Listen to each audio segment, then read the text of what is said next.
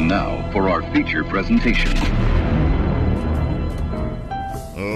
Ladies and gentlemen, this is the Botching It Up podcast. Every bruise, bump, and botch. Wrestling, you've been put on notice. Oh, let's get ready to ramble!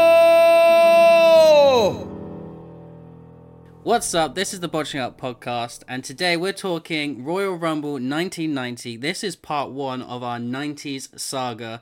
This is going to take us forever. As always, you're with me, Benito, and my good friend Basil. Beefcake, when I'm through with you, your ribs might not grow back the right way. Dude, they're getting better and better each week.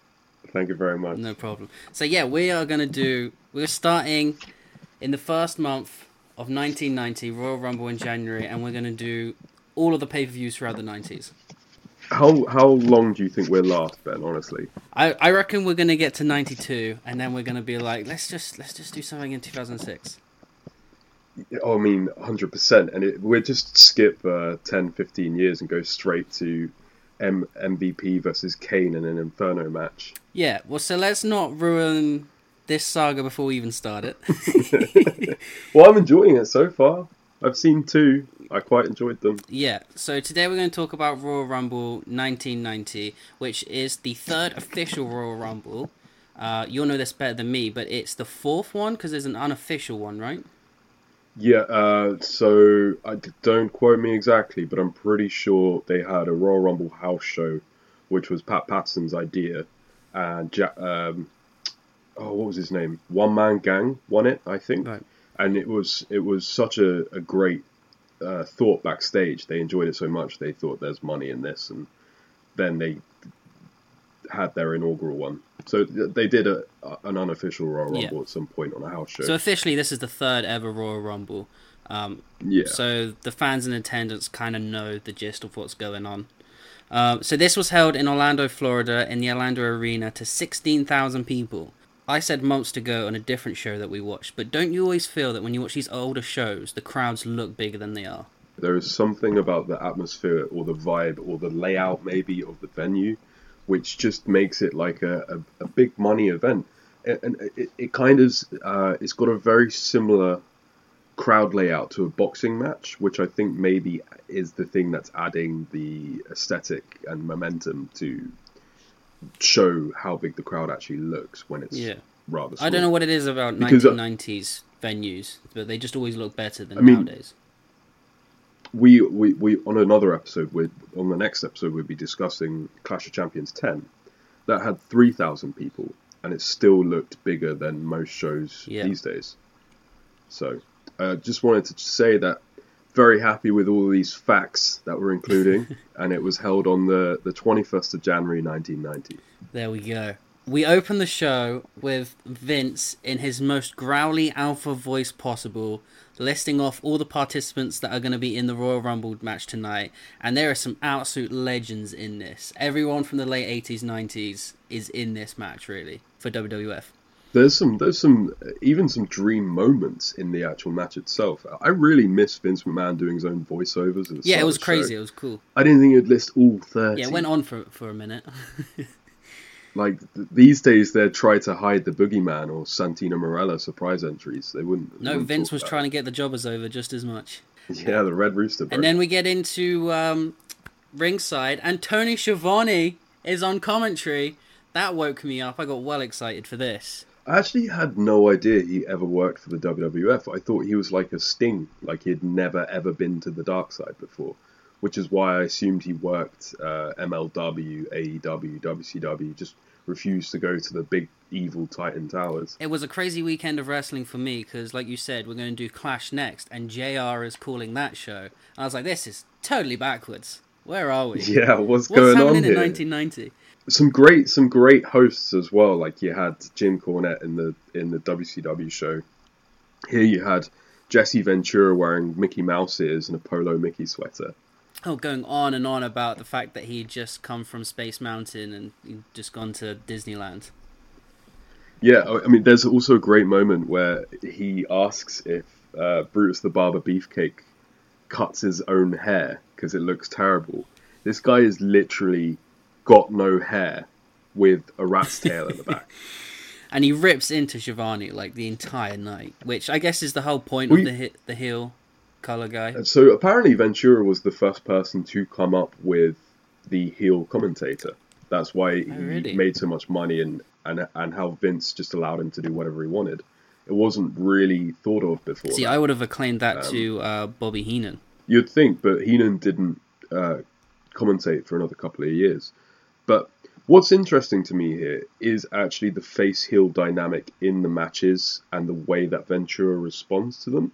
Because a lot of the time, the faces were very heelish. By calling it out, Ventura actually sounds like he's making sense. Like he sounds like the logical dude when he's trying to be a heel. And uh, talking about how the faces are cheating or something. Well, they are. Yeah. You know, and it, I find it really interesting that the crowd is so hot. They know exactly who's the good guy, even though in the match you can't necessarily tell. We almost have that problem today, really, don't we? Yeah, same very thing. similar situation. So let's get into this this opening match of the night, and um, the crowd were hot. They were crazy going into this first match, and by the time that this match ended, there was crickets. Not a great opening contest to kick off a hot crowd. Yeah, and but I mean, I can't believe how over the bushwhackers were. People were going mental when they stomped their legs a little bit. And uh, as you said, the crowd was so hot. They milked the crowd for like five minutes. Do you even blame them? Raymond Rougeau and the other Rougeau, they look like actual decent workers. Uh, I, I, I didn't check anything out with them, but they look like easily they can work. This looked like a, a walk in the park for them. To the point where I think the bearded Ro- Rougeau looked seriously hungover. Because he was probably like, oh, I'm working the bushwhackers. I can't. I, He doesn't need to be hundred percent. It's fine. Yeah, yeah, it's clear that they were talented. Um, so a very easy day at work for them. A lot of biting. Well, the bushwhackers, not just the biting, a lot of licking. And did you? So the bushwhackers win, end up winning the match. Did you notice on their way out they licked children's foreheads? Yeah, that was their gimmick, man, and and people loved it. They ate it Dude, up. even in the nineties, that's got to be weird. Yeah, well, I mean, not as weird as Norman the Lunatic, but that's a different show for a different time. I suppose this is this is thirty years ago. There's some weird stuff in 1990. I just, I'm, I, it's just weird how the bushwhackers are even a thing.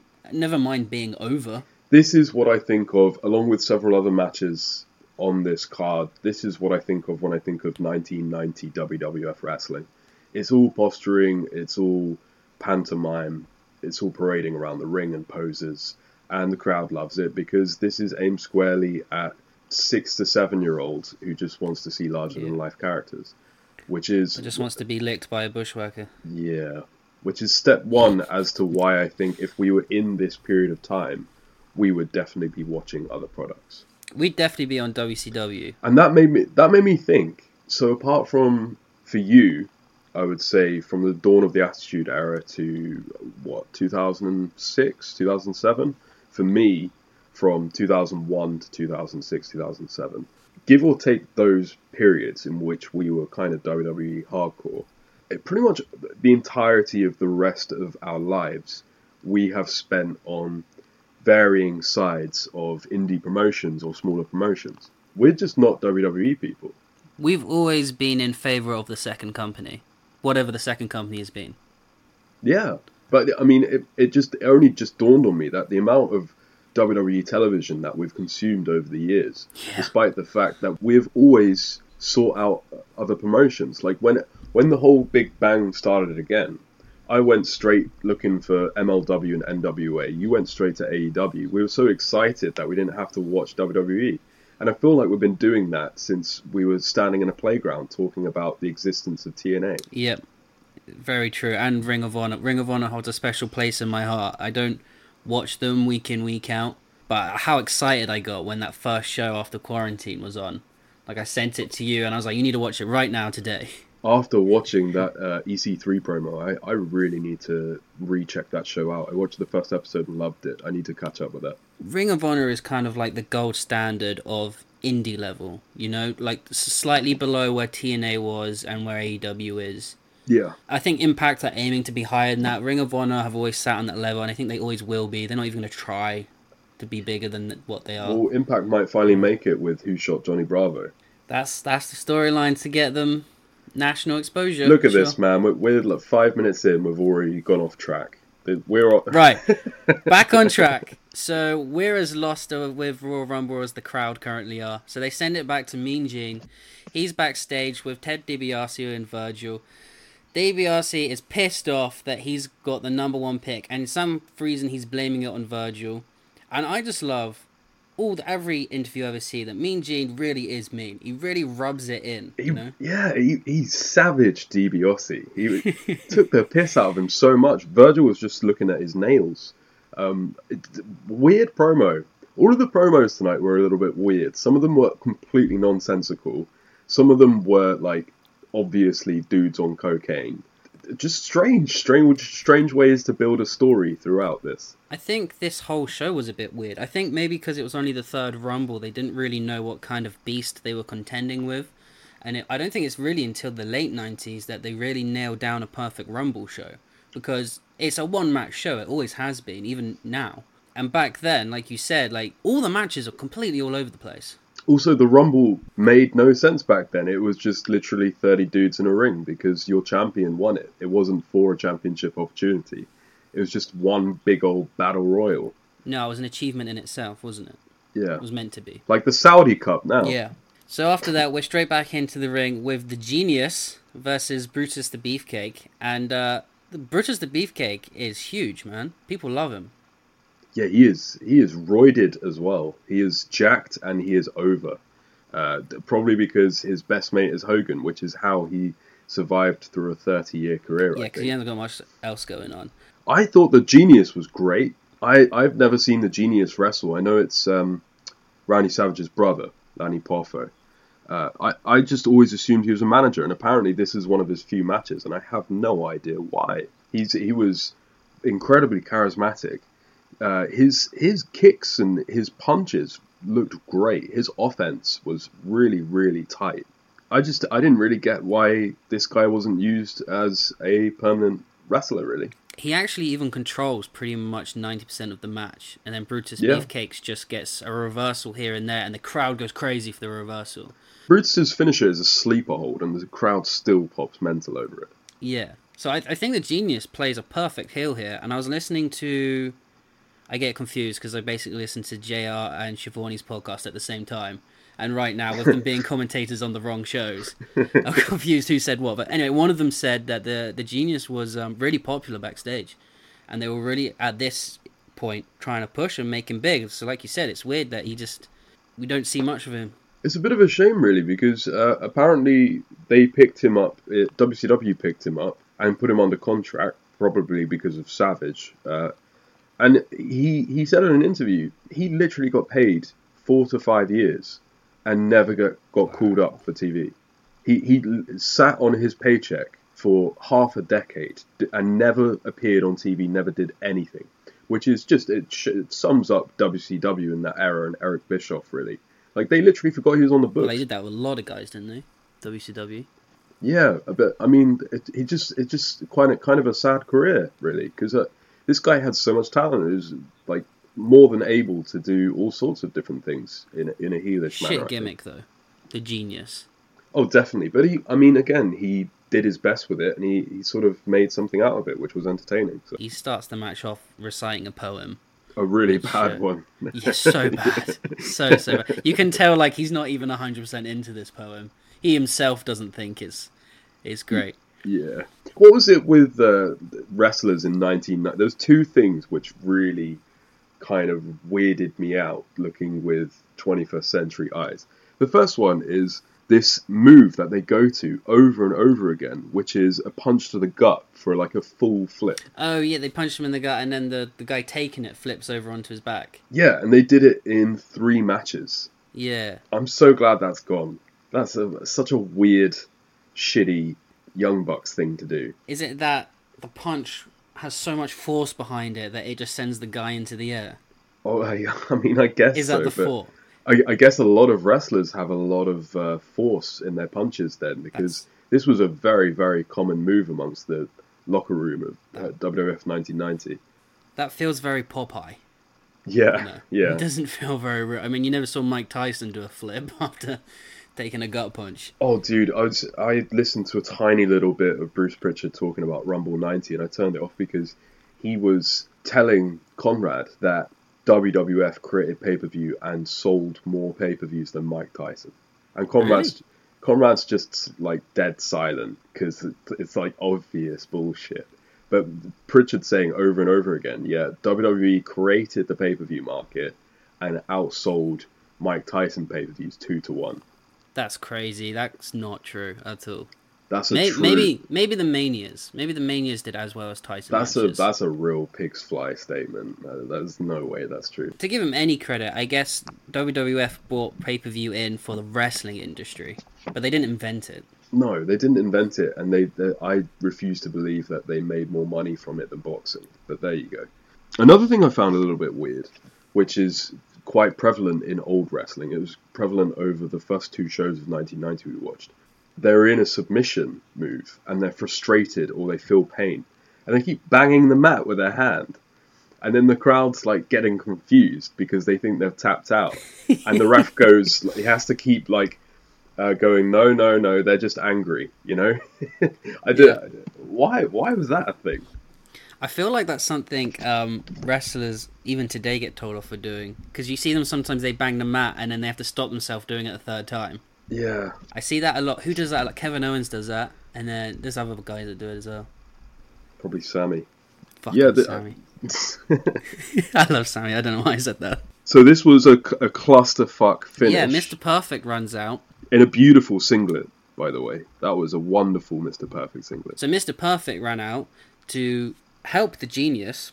It ends in a DQ, and then they start fighting over the shears. This is the beginning of an angle, and it was just was cold out of nowhere. And then what happened in the rumble was the climax. Um, not a not a good way to start an angle. The, the perfect. I love Mr. Perfect, but Mr. Perfect stuff on this show was not great. From from the promo to the feud to his Rumble entrance, it was it was bad stuff. Brutus got royally screwed by the man here. Like this is a different universe. Hebs, he, Hebner wakes up just in time to like call the disqualification, and then three refs run down to stop Perfect from beating up Brutus. Like, where were these three refs? And then there was a double disqualification. Yeah, I'm not sure why it was a Like, that's double not fair, is it? Was- I guess because Brutus, the barber, beefcake, barbered. It's in the name. It was going to happen. Exactly. Why? Why are they giving this man such a hard time? He did try to cut the guy's hair mid-match as well. He did it pretty was- brutally as well. It was very weird. Uh, It's yeah, a bad I- buzz cut. Oh, yeah, I just looked up the WrestleMania card. So this is the start of Mr. Perfect, uh, Brutus Beefcake feud, and they're gonna have a match at Mania. Mr. Perfect gets into it with Hogan, is it, in the Rumble, and that's the climax of their current feud Did we actually get a Dusty Rhodes Randy Savage blow off on that show? On Mania. Yeah. Yeah, yeah, that's that Mm-hmm. was leading up to. So that's an actual Mania match. Dusty Rhodes it's- versus Randy Savage. Yeah, it's a mixed match Oh. with the women that are on. Yeah, yeah. Oh. So we'll get there in a second because that's a whole load of something else. That's something, So- something. We're backstage with Sean Mooney, and he's talking to Bobby Heenan and the tag champions, uh, Andre the Giant and Haku, with Rick Rude. This is a stable, and they're just all arguing over their numbers. Haku was atrociously blocked out by the commentator here. Yeah. This was, Well, and was and Andre. it was amateur hour. This camera shot. I don't know. It, it wasn't up to WWF's par even in 1990. This was pretty bad. And again, another bad, convoluted, weird, screaming promo. Not nothing made. None of these promos made sense throughout the show. So I think really all these promos are just um, arguing or talking about their numbers. It's all just building up the concept of the Rumble. Okay. because it's still new. It's only the third one. It's still new. Then we get, for me, match of the night, a submission match: Greg Hammer Valentine with Jimmy Hart versus Rugged Ronnie Garvin. And I only call it my match of the night because I've never seen Garvin before, and this guy nailed it. This was my awesome. match of the night as well. It's clear from the outset that these two were seen as the workhorses of the WWF as opposed to the superstars, because they were the first and last guys on this pay per view to not get an entrance. It was um, sort of booked in a different way. It, it felt like a, an actual competition, and it, I mean this thing, way more than anything else on the show, felt like NWA. This felt like an actual match. It did. It felt like a real contest, and they hated each other. And they had a really cool story that they were both trying to finish each other off with the figure four leg lock, but they were both wearing like footballers' shin pads. Right, so this is what I'm talking that about. This is four didn't hurt. this is where I, this is what I'm saying. Where who's the face and who's the heel here? Because Greg Valentine is Right, obviously so I think Valentine's meant to be the heel. Right, but then why is he booed for uh, finally getting the figure four on Ronnie Garvin without his cheating leg brace on? That surely that's the cheat. He's the cheat, Ronnie Garvin. He's uh, he's put on a fake leg brace because he doesn't want to take the figure four like a man, right? Right, yeah. Uh, Schiavone says at Yeah. one point here that he can see looks of concern on Greg Valentine's face. I've literally never seen any emotion on Greg Valentine's face at all. Brilliant. This went hard. This went fast, man. Yeah, I didn't even realize. Just back to the shin guard. I didn't even realize he was wearing one during the first figure four leg lock. They didn't really tell. I assume there's a whole story going into this match that's been on TV or whatever. So Yeah, yeah, yeah. the the fans know something that we don't at, at this point. But Garvin just no sells the figure four, and I thought he just completely Hulk Hogan's out of it. a couple of people Hulk Hogan out of this uh, on this show. I mean, uh, Brutus Beefcake hardly sold any of the geniuses shit. It seemed like a pretty egotistical roster. But the, the big the big story of the match, right, was Valentine finally getting the proper figure four on Garvin without the leg brace. Yeah, So psychologically, that's a face working to take the heel down from his cheating tactics and get him on a level base with him. yeah. But Valentine was wearing the shin guards as well. But he was supposedly injured, whereas Garvin was just wearing one. Right. Okay. I don't know. I just thought the face heel dynamic was pretty weird here. Um, I really enjoyed the match. It was quite aggressive, but I mean, the the first time they went for a pinfall, I was like, right, well, he's forgot. Then they did it again and again, and I thought, oh, maybe maybe this is a work. Maybe like they're trying to. I thought maybe this is actually pretty clever. They're trying to rem- make the crowd remember that this is a submission Yeah, match. I I thought the same thing. 13 pinfalls later, bro. They they have quite clearly forgotten because they would just go. They were going like in pure heat moments, like um, near win moments, going for the pinfall. You could see Ronnie Garvin like slapping himself inside his head, just over and it really kind of annoyed me after a while. I think even the referee was getting pissed off because he just kept like tapping the guy on the shoulder, like just come on, get up. Yeah, there, there was a lot of messy spots here, but there was a sense of dislike genuinely emanating between the two, which I thought really added to the effectiveness. Oh yeah, they went hard. I don't know if they were just selling really well, they're good sellers, or whether there was actual some real distaste there. It felt it felt a little bit like there was a little bit of distaste there for each other. Was a submission, the idea of a submission match, quite new in 1990, or were these two just not clued in with what was going on? I think it was um, probably semi-regular on the independent. Well, I say independent, but it was all territories back Yeah. then. The the non the non New York market, Right. I would say. And I, I think at this point, Garvin and Valentine have been in WWF for a good couple of years. So I think honestly, they just keep forgetting because they're so used to working the formulaic house shows. And I, I highly doubt that they were usually given this much time to do uh, a good match in the WWF. So I think there was a little bit of nerves going on there as well. They went for their usual heat spots, their usual uh, spots that they popped a crowd or added the, to the drama, and then realized that those spots couldn't be used. Yeah. I think it was genuine, mis- gen- just genuine mistakes. Fair enough, fair enough. Right, so every time that we watch a 90s show, usually half the card I've heard of but not seen matches in or I haven't seen much of them. So I'd never heard of Ronnie Garvin. And just like the other WCW stuff we've watched, I kind of pick a guy every show and I go down a bit of a wormhole looking into this guy. So I got a few fun facts about Ronnie Garvin for you. I love a good fun fact. So he is the stepfather of Jimmy Garvin, who's a member of the Freebirds, but there's only a seven year age difference. Wrestling. Yeah, that's some redneck right there.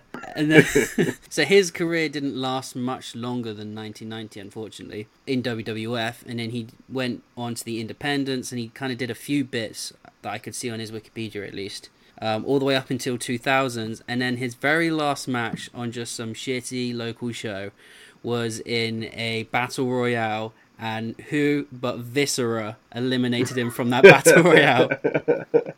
And that was his retirement match. Do you, do you think uh, Viscera said, "Oh, thank you for the opportunity, pal"? Like this, this is this is such a fucking legacy that you're leaving behind. I'm so honored to be throwing you over the top rope tonight. I don't think so. I think Viscera is a bigger star than this guy, unfortunately. But uh, That's really sad, actually. yeah, he, he, Did he- it's a shame because I watched this match. I was like, oh, this guy must have done some great things. Probably in WCW. That's why I've never heard of him. And not really. He his career didn't. Did he ever go to another promotion after WWF, like another big one? No big ones. He did. A, he jumped around a lot of territories for the last couple of years while that was still a thing. And then that, that's it.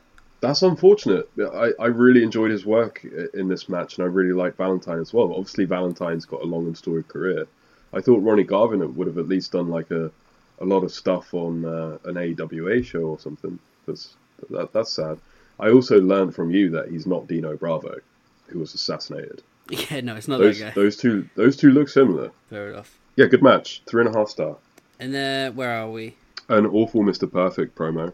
Yeah, Mean Gene again with Mr. Perfect. He said that he had beat up Beefcake because of winning, because he wins. He's a winner. That's why he beats up Beefcake. I find it really weird, actually, to um, criticize Mr. Perfect, because I've liked pretty much everything I've ever seen him do, but poor performance on this show from him. So Schiavone said that this pretty much came out of nowhere. This new feud that was gonna go into Mania. So I think maybe Perfect's just taken off guard and working with some shitty material. Yeah, it feels like he might have been given a disservice, definitely. Plus, uh, I mean, do people really want to work with Beefcake? I've not seen much of Beefcake stuff, to be honest. Uh, He's, he's not great, man. He, he's he's spent his entire career following Hogan around. He's been involved in some dreadful gimmicks. He he was part. He was like a black scorpion or something. Like he he wore a mask and faced Hogan at Starcade '94. He's always just kind of hung around, Right. and he always gets put into at least the mid card, just like the Nasty Boys in Well, TNA. yeah, here's the 2010, thing. I always thought he was one half of the Nasty Boys. I know now I'm completely wrong about that. Well, I guess Hogan has a facial type for his friends. And then uh, Bubba the Love Sponge. Yeah, I basically thought all three of those guys was just one guy that was best friends with Hogan. But no, there's three different people. So after that, we're back in the ring with Brother Love. oh god. Oh my god, I couldn't hear a fucking thing he said. Like, could you make out what he was saying? Not really. Uh, this is one of those moments that I will tell you about every week where uh, my girlfriend looks over the TV and then regrets that she she did. She's just like, there are limits to her accepting stuff in wrestling. Like, Brother Love was was one of them. She just looked at me. She's like, "What the fuck is wrong with the guy's face?" I'm like, "I don't know." That's red face paint, I guess. And she's like, "But why? What's the?" also, am I the only person that can't see Brother Love as a, a, a comedy character? He looks fucking terrifying. Could you imagine him like running at you in the dark, narrow hallway, breathing heavily? Was this meant to be comedy? I think so. This was not comedy. I wanted to ask you, I forgot to look it up before the podcast. Do you know why Brother Love was created as a gimmick? Because I'm really interested to find out what, what the hell this was. I don't know. No. It's definitely fascinating. I just I don't understand why it exists. Well, he's a- Um, So he's a southern preacher, right? yeah, That's what's going on here. and his face is red because he's always out of breath. 'cause He's about to have a coronary heart attack, and he's he's sh- shouting too much. But I mean, don't you find this guy really scary? Like really creepy. I found him annoying. Okay, Yeah, he is creepy. I give you that. I give you that. I thought he was creepier than the Undertaker, dude. He shouts a lot about sensational Sherri turning up. He calls Sapphire fat about forty times. Sapphire comes out, so him and Sherri are like throwing trash on her. I don't even know why Sapphire even bothered coming to the ring. Just don't even give the bullies the time of day, right? Yeah, uh, But she comes out and then she stands there and just takes this abuse for really too long. It feels like a Vince thing. This know? was definitely a Vince thing. This is where it doesn't matter how many years have passed. This whole thing is bad blood booking to make Vince pop and embarrass certain individuals and um, sort of just bully them because, for I mean, for some reason to do with his ego. Like we all know why Dusty Rhodes was put with Sapphire, it's because Vince McMahon thought Sapphire was unattractive and he wanted to embarrass Dusty Rhodes. We all know why Dusty Rhodes had a a polka dot design, which was very uh, unflattering on him. It's because, again, uh, Vince McMahon didn't like Dusty Rhodes because he was the most successful person in wrestling outside of WWF. I assume Dusty Rhodes didn't get any control of the booking in WWF. Oh, de- definitely not. No, th- this whole thing definitely 100% stinks of Dusty Rhodes taking the money. Yeah, yeah, but my my point being is that Vince is one upping him. He's saying, "Yeah, you're a good booker, but look what I can do," and just trashes his momentum. And what I love the most about this is Dusty Rhodes is made to grind Sapphire and wear polka dots that make him look really fat. And he's still over like a rover, dude. Yeah, When he the crowd love there is Vince would probably got really pissed off because when he came down for that rumble rumble, he was the third biggest pop of the match. Yeah, so during this segment at least, he runs out again, massive pop. I mean the the crowd other than the submission match which was pretty good, the crowd has been worn out by dire shit this whole show. And then uh, Macho Man comes out. He's obviously heel right now, and then attacks Dusty, and they brawl. This is, I think, ongoing, not the start. This is ongoing on their feud that leads up to Mania with a, a mixed uh, tag match with Sapphire and uh, Queen Sherri. Right, so in the future, as in now, right, I'm sitting down with you and I say, right, we need to create this angle. And you say, okay, who's the angle with? And I say, Randy Savage and Dusty Rhodes. What are you going to do with it? Do you think you would have come out with this? Absolutely not. just just throw both men on the mic and let them let them have full control over it. Oh, it was bad. both- This is bad. Yeah. Considering the two involved, and it, I know Sh- Sherri's a fantastic manager as well. This was just, I oh, I turned the show off. You know, I turned the show off. This is this was my break for the day. No, I did as well. I'm with Yeah. you. I, I after watching this, I was like, I don't want to watch this right now. I never want to see Brother Love ever again, and I feel bad for Dusty. I didn't Macho feel. I, honestly. I I I started looking up Brother Love segments because I just found him such a, a alien character. Like he did something to my psyche. He fucked me up. Like I, I really want to see like you know Brother Love with like chicken grease running down his his shirt, like just chasing some teenagers with a hatchet or something. You know, I, I can book that. Bruce Prichard's still going. I'll send him the idea. Well, I think this is towards the end of his run as Brother Love. I think It- it's like this he, year or um, next year it's over. Yeah, so did you know he was the first manager of the Undertaker? Oh, really? Yeah, he was. He was with the. He brought the Undertaker in As Brother Love? storyline. Yes. That's weird. Yeah, really weird, That's right? very weird. Um, so the Undertaker was originally something completely different. Yeah, that doesn't click at all. That's completely out.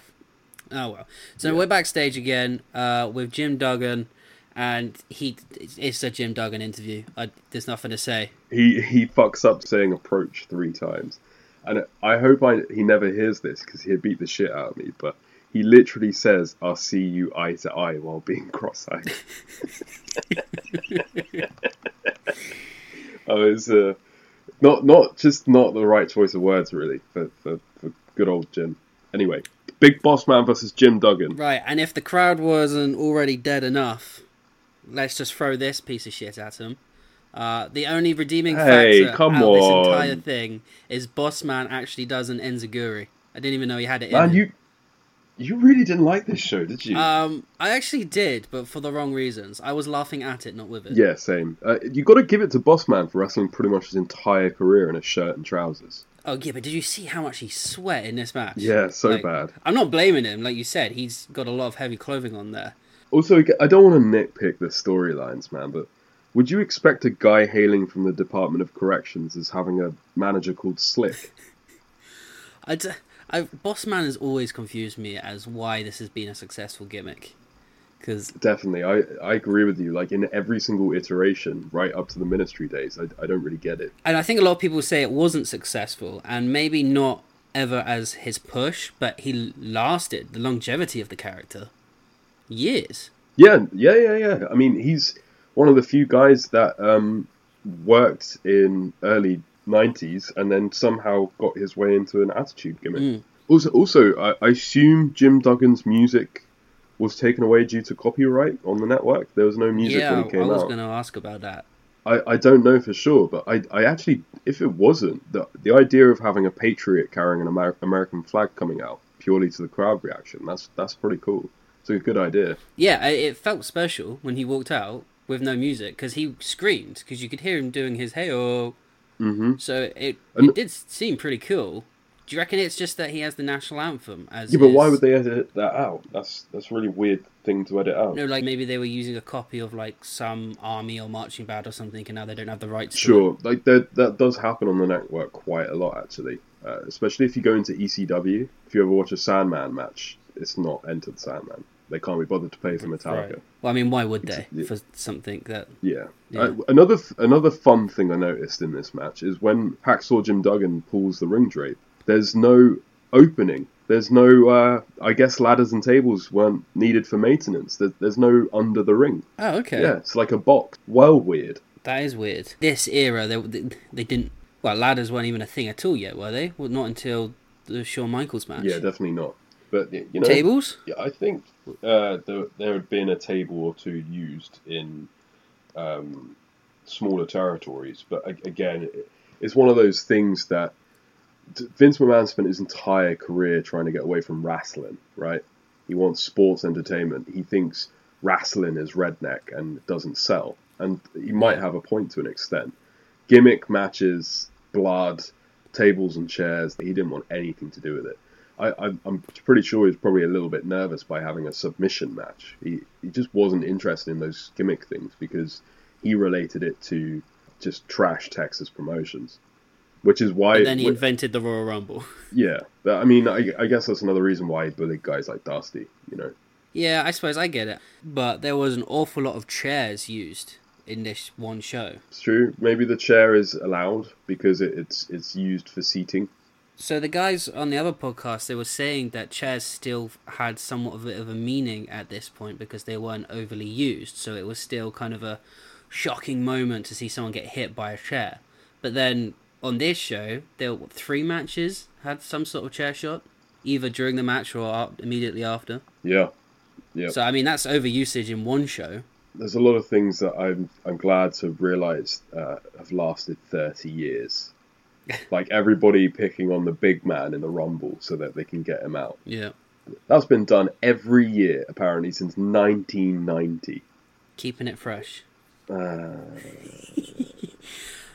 Yeah, so this is a this is a bit of a nothing match. More brawling and big man moves. Exactly what you expect from WWF 1990. so DQ after Boss Man hits uh, Hacksaw with a nightstick.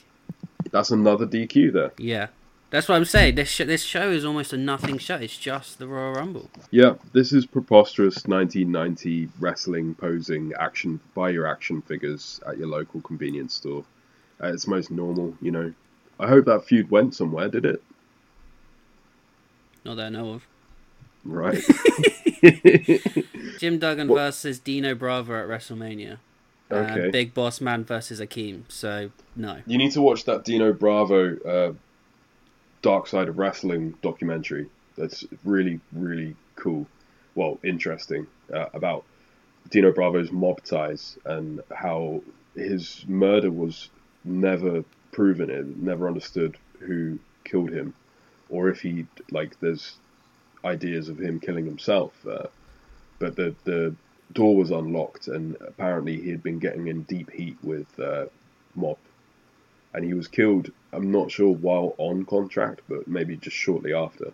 He's got he's had a very interesting life himself. So even while wrestling, he was involved with the mob. Yeah, I can't remember who it was. A, a guy in the locker room with him at the time kept telling him that he was getting too deep into this stuff, and he, he just obviously didn't listen. But it's, that's a really hushed up story. We get to one of my favorite Schiavone lines. Uh, Schiavone says WrestleMania is on April the first this year. The Ventura says, "Isn't April first April Fool's Day?" And Schiavone's like quick as that says, "Well, it was last year. This year it's WrestleMania Day." yeah, I do. Brilliant. Yeah, yeah. Consummate salesman for thirty plus years, man. I love Schiavone. Oh, I, I just So adore good. him. Right, we're right now we're backstage again of Jimmy Hart. He's pumping up Earthquake and um, that that Dino guy in the main in Mania in in the Rumble. This this thing gave me a headache. It did not end. I thought it was bad enough when Vince McMahon named all 30 contestants. We got promos from everyone. All of them, all thirty. Half of the guys I didn't even know who they were, so they didn't really need to talk. This was this was so painful. And like everybody was on fucking coke. can you can you imagine being part of this locker room? But it was crazy Oh, can you imagine them at like a strip club? Every every night, probably. man. There was one uh, after this Tuesday in Texas, I think. Vince McMahon went to the strip club with the boys and took like uh, loads of their finishing moves Oh, in in the club, and he was still cackling about it as they got like escorted out by the police. yeah, I've heard that. I've, I've also heard that um, Vince would do a lot of things to get people arrested and just laugh at them as uh, they're in the back of the cop car.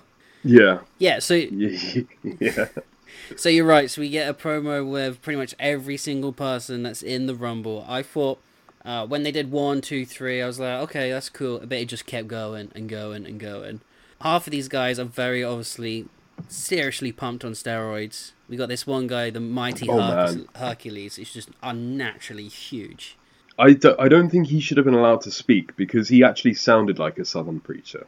It didn't suit the gimmick Yeah, at all. Um, Snuka has an aneurysm, pretty much. a lot of them do. Did you feel just like after a little while, it was just like this is a lot of just big men screaming at me and not really saying anything.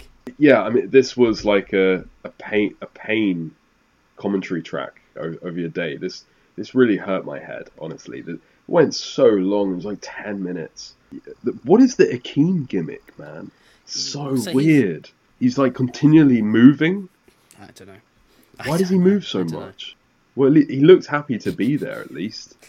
I And the very know, last one is Hulk Hogan, of course. Could he be any more tanned and oiled up? Oh my god, he looked amazing. So oiled up though, like you could literally see your reflection in his abs. This was so it was so painfully clear the difference between Hogan and the entire rest of the roster.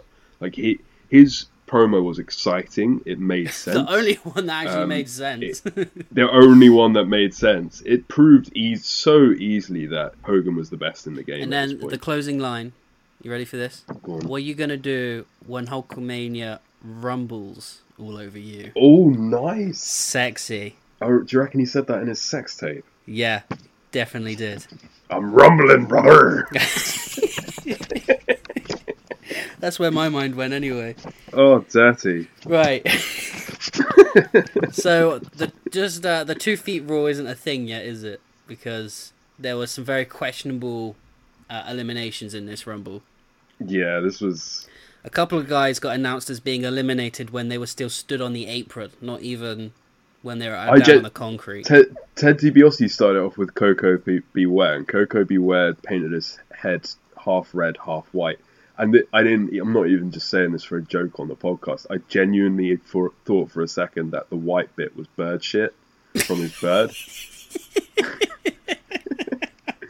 like just, just poor choice of paint. I think really. Fantastic. Um, yeah. So uh, DiBiase goes on to last the longest in this match, which at this point was a record, and they were Yeah, they were really putting him over. apparently they they went on to break this pretty much every year until they finally settled on the guy that they actually wanted it.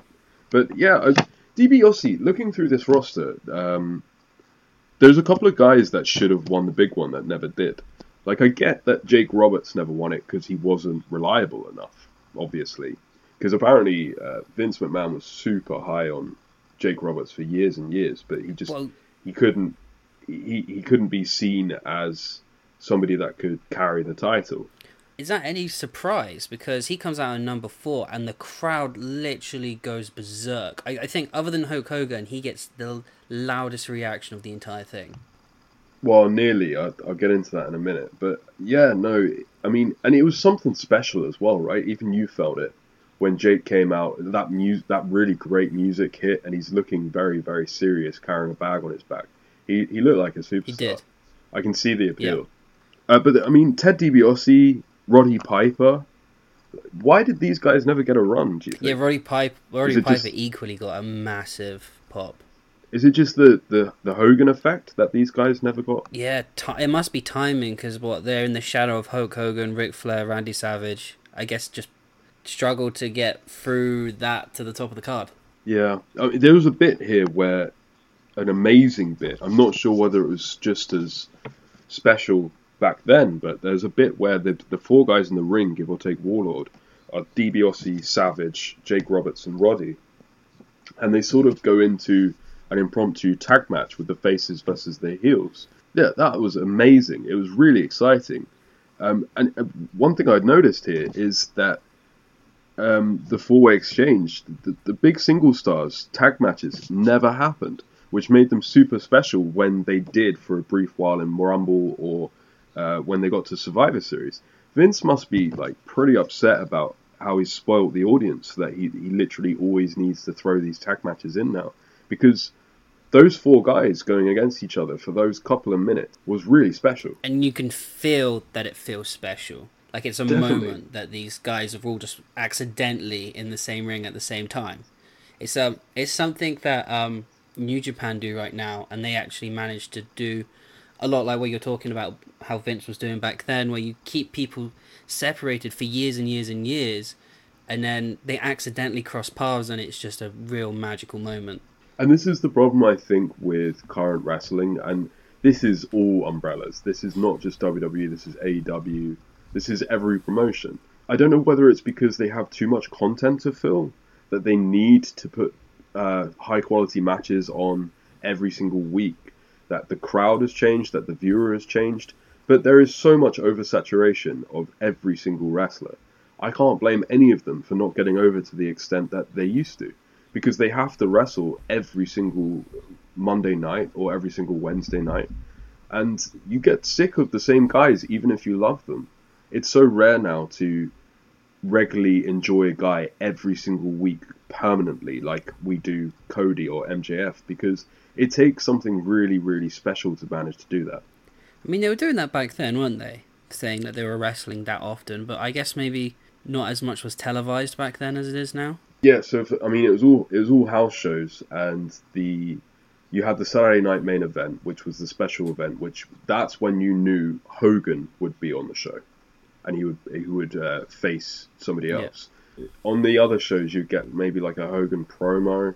You'd have a main event of two guys that were known, and pretty much the entire rest of the show was a known guy versus a jobber, and that's literally how they sold TV. And is it also that maybe matches don't go as long nowadays as they did back then? So there was less matches per card. Yeah, that's definitely another great uh, reason as to why this this whole thing feels oversaturated now. Something about just keeping a guy and not doing anything with him. Like I would, I would love it if if Roman just keeps doing promos from his office, and he just doesn't come out. And it, to an extent, MJF is pretty good at it. I don't know whether that's MJF himself or somebody planning that for him, but he comes out maybe once every two three weeks and what has a match like once a month. I don't know with Roman though, like a modern audience, I can't see that really working. and maybe that's why they, they don't want to try it. But I, I still feel like it, it might add incredible amounts of no. But look, look, look, look, look at the example. Why is, is Brock so over? Yeah, true, because we don't see him so often. Brock doesn't wrestle Raws. Brock doesn't wrestle Smackdowns. He's t- he took So a, he feels special when you do see him. yeah. He's taken a, a note out of Hogan's book basically. Very true. So I don't know how much you want to go through the entire rumble because it's it it's not like modern rumbles where there's almost a set piece the entire time. It felt like when there was a big star in the ring, something happened, and then in between hand there was not a lot happening at all. There's a lot of um, as we have seen in Royal Rumble history for pretty much its entirety. The, the, I love the bits when it slows down. They quietly start pushing each other against the ropes. Yeah. like in silence, just just just pushing each other. But I, I got to say, this was more entertaining and fast paced than a lot of modern rumbles, which I was very surprised by. yeah, it seems to be one of the more loved rumbles of all time. Well, Conrad and Prichard said this was their favorite wrestling show. Their favorite wrestling show Yeah, ever. yeah. I assume it's nostalgia for different reasons for both. Yeah, I, it must be because it was a good it was a good rumble, but I don't think the undercard was anything to shout about. So, can we talk about the Hogan effect? Because Yes. Warrior comes out and the place comes unglued. And you said Jake got the biggest. Uh, No, like the third biggest. yeah, so the the writing was on the wall here. I, I think Hogan was probably shitting himself because there are there were very few decibel levels between the pop that Ultimate Warrior got and Hogan got. If anything, I feel like Ultimate Warrior actually edged it over Hogan. Well, that's the thing, right? Warrior was so popular at this point, they wanted to give him the belts, but Hulk Hogan politicked himself to still be top dog. Yeah, That's the story of the Mania, anyway. But I mean, on top of Hogan politicking, I just also thought that the Warrior was really badly booked in this. Like, he almost immediately, after throwing a couple of guys around, he gets lost in the shuffle with guys like Jim Neidhart, which absolutely should not be happening. Like, I, f- I feel like Warrior should have had at least some form of story, even if subtle, running running throughout the Rumble till Hogan turned up. And the uh, what are the fake Road Warriors? Oh, Demolition. Yeah, yeah. Axe and Smash. So one of those guys is in the ring at this point as well, and he's getting far too much offense on Warrior and even Hogan when Hogan finally Oh, gets in. right. So when Hogan, that's this is the bit where it kind of gets completely screwed up. Hogan comes in, and there's this really special moment when they finally clear the ring between Hogan and Warrior. Yeah. Like the stare down, it feels magnetic, feels electric, and then um, I can't remember who it is. Barbarian, I think. Yeah, no, this really weird bit. Barbarian comes down, and only I think Hogan Warrior in the ring. He's beating them both up. Yeah. Like the Barbarian is beating up Hogan and Warrior simultaneously, So- which was so Hogan and so weird. Hogan and Warrior do like a double clothesline or shoulder barge into each other, and they're both laid out, which is weird in itself because it's ob- it's obviously very faked because they haven't actually had that. Mu- they're not like beating the shit out of, so they should get up from a clothesline. Then Barbarian, like you said, Barbarian comes in and he's just dropping elbows on them, and it's like, what? This guy really? Why isn't Hogan And then- Hoganing up? You know? Well, I mean, just uh, the Barbarian beating up either of these guys would be one thing. Barbarian beating up both at the same time is quite something else. And obviously, somebody in the back realised that because Rick Rude runs out before he's supposed to. There's no music. Yeah, there's, no, countdown. no nothing. There- so obviously, somebody in the back was like, "You need to get out there because this is not going." Ah, well." I didn't make that connection because I've, I've written down that Rick Rude jumps the gun just as a heelish thing, but it was to go save the match. Yeah, pretty much. But I mean, again, like foresight, guys. You know, like what what happened here? Why did Hogan and Warrior just lay down for the Barbarian for like three or four I mean, minutes? why did Hulk Hogan come out at number 25 and then Barbarian came out at 27? And then the Mighty Hercules no at 29. Uh, I like I know I hate it when like John Cena or Edge they come out at number 30 and it's like, "Oh, of course." But like in Yeah. this era it makes sense surely that Hogan comes out at least like 28 or 29, right?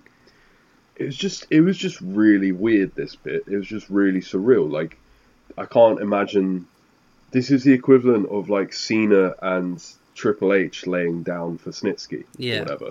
You know, it's just it's really and really seconds strange. before that, we get Shawn Michaels run out, and then he gets the um, he, he gets that spot where he lasts. He got yeah, he, get, squashed. he gets the classic Rumble spot where you last less than a second. You're in, you're out He straight got away. jobbed. These are the good old days where Shawn Michaels got jobbed by Warrior and said, "Yeah, thank you, sir." Those are good old days before fucking Shawn Michaels got so egotistical that he couldn't have a match with Vader. But Marty Jannetty got like 30 minutes in this match. he also got massive. Uh, pop. yeah, and Shawn Michaels was bam. You get that second, that second. I assume Shawn Michaels had pissed somebody off backstage again. Just that was surprising for me that it wasn't the other way around. Shawn Michaels was in there uh, earlier on, lasted longer, and Jannetty. I was actually surprised as well by how much of a mid card dude Bret Hart was at this Oh yeah, he got nothing. He comes out at number number eight, and I've almost got no notes about him. I don't even remember who eliminates him. he's just a body in the ring here, which was strange. Yeah. Um, Still. did you write down all the numbers as well? Yeah, I did. Why why did we both do that and know that we were not going to use it? Let's Oh, get man. to this ending because Right. right. So um, Mr. Perfect comes out. Warrior gets eliminated really awkwardly. Yeah. Uh, comes back and beats up some randomers and then runs out again Just full speed runs. really awkwardly. What what that was a really fucking weird way to push Warrior. Yeah, and he doesn't he doesn't even go for Hogan. I think it's Barbarian and uh, Hercules he attacks. He looked like an absolute loser here. Yeah. He got beaten fair and square by two mid card guys, came back because he was upset about it, beat them up, then left Well- again because he had forgotten what he well, was to doing. your point, because the commentary made very much a point about this. What you were saying about who is the heel, who is the uh, face. So the two guys Yeah. are trying to eliminate uh, Hogan, and Warrior actually makes the save and stops Hogan being eliminated. But then the reverse happens, and then Hogan comes in from behind and helps them eliminate Warrior.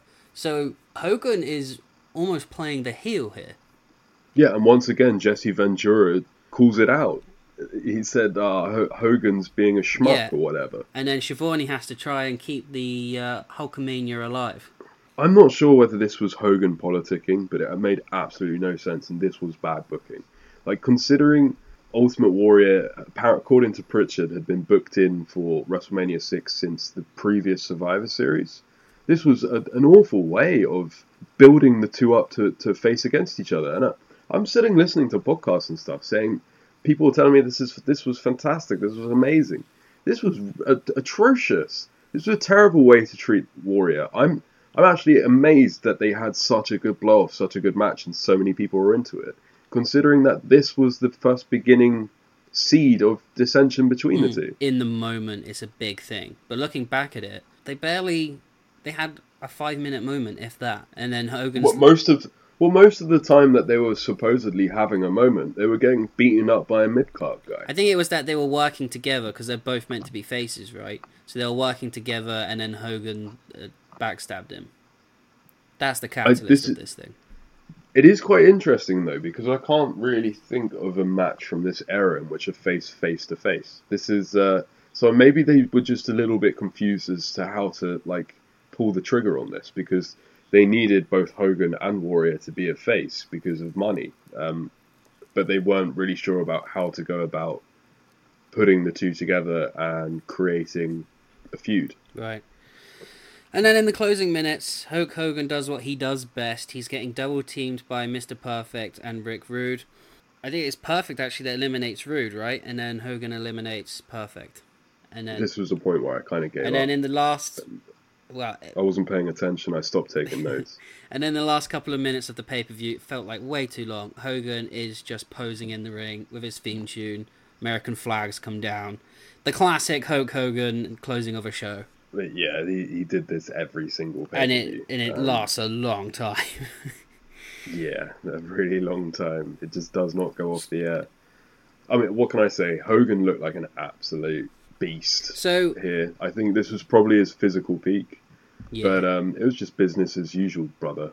Like, This is definitely like mid Hulkamania era, I would say this is the beginning of the end, actually. Uh, but it's still like full cylinders. oh yeah, yeah, yeah, one hundred percent. But uh, yeah, no. As soon as I lost interest when the the final four were like a bunch of guys that you could never see beat Hulk Hogan. The the the, the only thing that if they're just, I don't know what happened with the Warrior here. But he, I mean, he should have, the very least, he should have been in the final four, and they should have done it then. Well, Warrior and Hogan both got like two eliminations when they first came into the ring, and then they were helping each other. I generally thought that they were going to go through the last four or five guys and be the last two in the ring.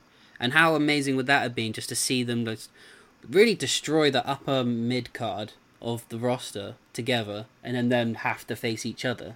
I like Hogan, man, but I, I can I can see why so many wrestlers talk shit about him because he just there's so many times that he ruined opportunities for so many people, whether by accident or accident or by force. Can you imagine if Hogan wasn't in this match and, and Warrior won it? We'd see a different strain of history. There'd be a, Yeah. it, like Warrior would not have had the patchy career and left that he did. He would he would have been. They probably would have made another Hogan, which is what they tried to do later on when it was too late with Lex Luger. You know, What is the mania where Hogan gets eliminated and then throws uh, a tantrum and then helps Ric Flair eliminate someone? I think I don't remember Ric Flair in it. Oh, Right, maybe it's not Ric Flair. Maybe it's someone else. Uh, Hogan goes to gets disqualified with Andre the Giant at WrestleMania four. No, no, no, in a rumble. So Hogan gets eliminated in a rumble, and then he basically pulls on someone from outside of the ring to eliminate the person that eliminated him. If it's Flair, it must be 92. Oh, okay. Um, because, uh, well, I mean, Royal Rumble 92 is. I hope, really hope we actually get to that show because that's the show that Flair comes in at number one and wins the classic Flair uh, Rumble. Yeah, 92. Yeah. Okay, so overall, what did you think of Royal Rumble 1990? Overall, I actually gave it 5 out of 10.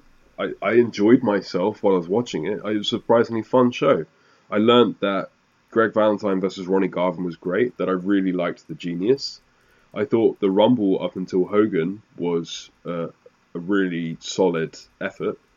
Um, WWF in 1990 is not for me, especially considering what we went on to watch next, which I absolutely loved. So overall, I'm not upset that I I saw it. I'm glad that I've seen it and I watched it, but it's not something I'd particularly be going back to. No, I can't imagine ever rewatching this again. And like you said, I had more fun with WCW. I think as wrestling fans in the era, we would have been WCW fans. Easy, Um, yeah. E- even at our age, even at like eight or whatever, I think would be WCW. Yeah, so I know you're not a massive uh, fan of Meltzer, but Dave Meltzer is pretty much the only person I can find that was rating wrestling matches in the 1990s. I might be wrong. Yeah, there might be I think. I saw these. They're, some of them are really weird. Some of them are like crazy over the top.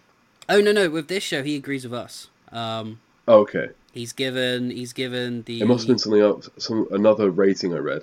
He, well, he's given the submission match that we both like two stars and the Rumble three stars. Okay, Yeah, so obviously, sure, man. obviously that is in the time. Watching it back, you might say something completely different, but like in the moment, that was a good Rumble. That was a, considered a pretty decent match. I thought it was a good rumble. I I, I did up until um, the Warrior debacle. Okay, well, yeah, there we go. So our next pod will be on WCW's. Is it Clash of Champions or Night of Champions? It's Clash. Clash of Champions, Champions 10, 10. Texas, Texas Shootout. Shootout. Whoa, there we go. That's how excited we uh, are. which for I'm looking forward to. I am looking forward to this stuff, Ben. I'm I'm really wild, wild, wild, wild, wild, wild thing. I'm really looking forward to it. Oh my god, that rap video. We'll save it for next time. but- so- oh wonderful. So we're doing Clash, but we're not doing Superstars. That's correct. Uh, Saturday night main event. That's the one. Sorry. Well, we can if you want. It makes No, sense. I don't. I don't. I don't want. I don't necessarily want to, but there is one episode of the main event. I think in '92, so a little while from where we currently. oh, we can are, watch the we can watch the main event whenever you would like to watch the main event. Okay, so this this heats up proper after after the Clash show. This is where it truly gets uh, pedal to the metal. WCW versus WWF. Right. Like, share, and subscribe to keep it botched up, brother.